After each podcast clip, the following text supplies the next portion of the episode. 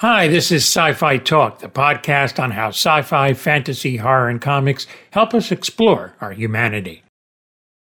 Hi, and today on Sci Fi Talk, we have Matt Betts, who is a writer, a poet. Uh, definitely want to talk about his poem, Godzilla's Better Half. And he's uh, written several books, including a steampunk novel that we'll talk about uh, as well, and is actually in the process of rebooting something from the Edgar Rice Burroughs estate, something that I'd never heard of, and we'll talk about that as well. Hi, Matt. Great to talk to you. Welcome. Hey, thank you. Yeah, I'm, I'm thrilled to be here. Uh, I appreciate you uh, having me on. A- anytime, anytime. So let's talk about your steampunk thriller first, Odd Man Out. Uh, it, you know, what's it kind of tell us why you kind of lean toward making this a steampunk story? Well, you know, to be honest, I when I when I first wrote, I wrote it, you know, years ago, and it was the first book I'd really written, and um, had you know sort of had no idea what I was doing. It, it came from a short story, and uh, I've been submitting it to different magazines and, and other places, and I, I, got some good rejections of it, but most of them were saying, you know, this feels like it needs to be more. So I, I started out having like a, a, a short steampunk story that was just kind of fun, and I wanted to, to just kind of explore that a little bit. But but the more I, I kind of got these ideas from people, it kind of put in my head I should make it into a book.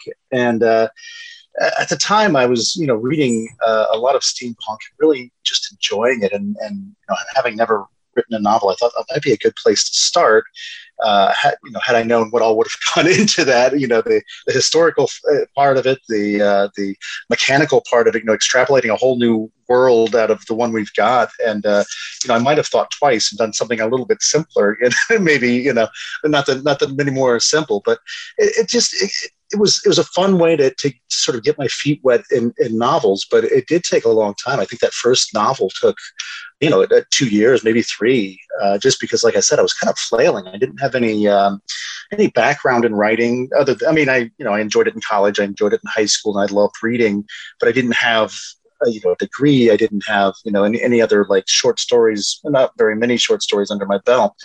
Um, so you know, I kind of jumped in blindfolded feet first and you know with my hands tied behind my back. And uh, i started going to you know some conferences some sci-fi and writing conferences and just sort of learning the mechanics and learning the tropes. And uh, eventually you know I, I got through that and i got some really good advice on it from uh, some editors and, and, and friends. And uh, I, I, just kind of you know I, I, just kind of finished it and, and, and found a good editor and found some uh, other people who would give me some good suggestions on how to how to work it out. And and that's kind of how it ended up you know it, it was um, just a, a, love of steampunk at the po- at that point and and just a desire to get started in writing. There is more sci-fi talk so stay tuned. I mean that is ambitious because building that world alone i could see why that would take some time. That that must be the first challenge is making a believable steampunk world Right, and and it started, you know, and I rooted it sort of in a historical, you know, uh, alternate history sort of way. So I was starting, you know, with with an additional challenge of starting with Civil War, the American Civil War, and saying, okay, how am I going to take this book and make it veer from actual history and into my history to make it believable and to make it work, you know, to make it, uh, uh, you know, sort of a viable world to live in. And so I, I, threw that extra roadblock up for myself, um, and and you know I, some of the things I used and some of the things that really helped me flesh out characters were you know historical documents. My my my dad's our historian for our family, and so he had uh, some records of uh, one of our relatives that was actually in the Civil War. So I kind of used wow. a few details from his records, from his military records, to you know fill it in, uh, fill in some of the things that were happening in this, in this fake world of mine.